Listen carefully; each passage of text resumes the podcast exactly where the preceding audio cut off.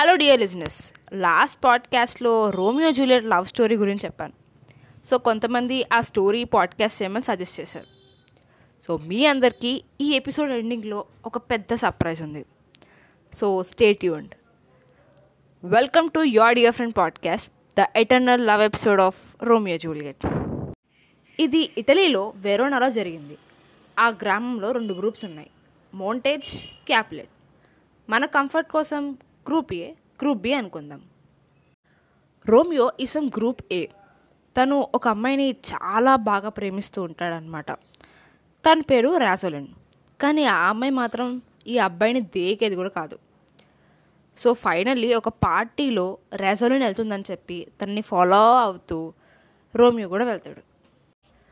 ఆ పార్టీలోనే తనకి జూలియట్ కనిపిస్తుంది.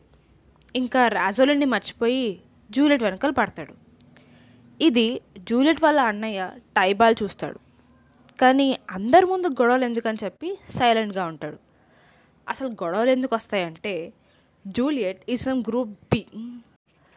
ఆ రోజు పార్టీ ఎన్ మూమెంట్లో రోమియో జూలియట్కి ప్రపోజ్ చేస్తాడు. జూలియట్ కూడా యాక్సెప్ట్ చేస్తుంది. కానీ ఆ నెక్స్ట్ డే వాళ్ళకేం తెలుస్తుందంటే వాళ్ళు టూ రైవల్ ఫ్యామిలీస్కి సంబంధించిన పీపుల్. అస్సలు ఒక్కరి ఫ్యామిలీ అంటే ఒకరికి పడదు. సో వాళ్ళ నెక్స్ట్ ప్లాన్ ఎవరికి తెలియకుండా పెళ్ళిసేసుకోవడం వెరోనా నగరం చర్చ్లో ఒక ఫాదర్ ఉంటారు. ఆయన పేరు లారెన్స్.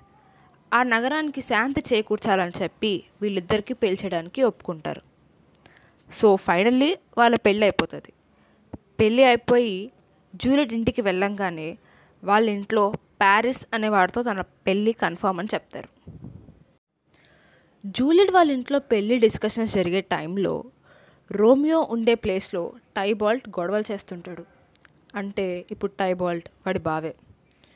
ఆ గొడవల్లో టైబాల్ట్ రోమియో బెస్ట్ ఫ్రెండ్ని చంపేస్తాడు. అదే కోపంలో రోమియో టైబాల్ట్ని చంపేస్తాడు. రోమియోకి నెక్స్ట్ ఏం చేయాలో అర్థం కాక తనకి పెళ్ళి చేసిన లారెన్స్ దగ్గరికి వెళ్తాడు. లారెన్స్ రోమియోని ఎవరికి తెలియకుండా ఒక ఊర్లో దాస్తాడు. జూలియట్ కూడా వాళ్ళ ఇంట్లో పెళ్ళి ప్రెషర్ తట్టుకోలేకపోతుంది. రోమియోని కాంటాక్ట్ అవ్వడం కుదరదు. సో తన దగ్గర పనిచేసే ఒక నర్స్ని లారెన్స్ దగ్గరికి పంపిస్తుంది. అప్పుడు లారెన్స్ ఒక మెడిసిన్ ఇస్తాడు. ఇది తాగితే ఫార్టీ ఎయిట్ అవర్స్ నిద్రలో ఉండొచ్చు. సో ఎవ్వరికి డౌట్ రాదు. అలా ఆ మెడిసిన్ తీసుకున్న తర్వాత జూలియట్ అన్కాన్షియస్ స్టేజ్లోకి వెళ్తుంది. అందరు తను చనిపోయిందేమో అనుకుంటారు.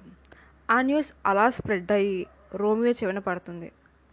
అబాద్ తట్టుకోలేక తన వల్లే జూలియట్ చనిపోయిందేమో అనుకుని రోమియో విషం తాగేస్తాడు. దీన్నే తుత్తర అంటారు. యాక్చువల్లీ ఈ జూలియట్ విషయాన్ని లారెన్స్ లెటర్ రాస్తాడు రోమియోకి కానీ ఆ లెటర్ రోమియోకి అందదు. ఇంకా చనిపోవడానికి కొంచెం టైం ఉండదుగా జూలియట్ని చివరిసారి ఒకసారి చూసుకుందామని చెప్పి తన ప్లేస్కి వెళ్తాడు. అలా వెళ్ళి తన ఫ్యామిలీ మొత్తం దాటి జూలియట్ని చూస్తాడు. కానీ అదే ప్లేస్లో జూలియట్కి పెళ్ళి సెట్ అయిందని చెప్పాను కదా ఆ అబ్బాయి ప్యారిస్ అక్కడే ఉంటాడు.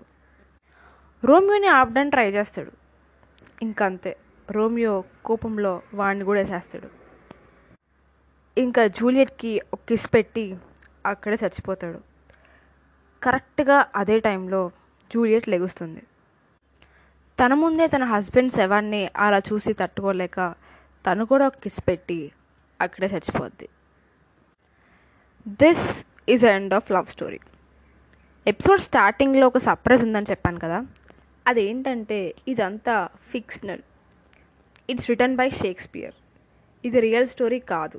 It's just a three days love story between thirty years boy and seventeen years girl ఒక ఫిక్షనల్ లవ్ స్టోరీని మీ ఒరిజినల్ లవ్ స్టోరీతో కంపేర్ చేసుకుంటే అందులో ఆ ఒరిజినాలిటీ ఆ నేచురల్ ఎంజైమ్ ఎలా ఉంటుంది? అంటే ఇది నా personal opinion not generalizing anyways thank you for listening and thank you for your utmost patience next ఎపిసోడ్లో మళ్ళీ కలుద్దాం. Until then this is Seema it's your dear friend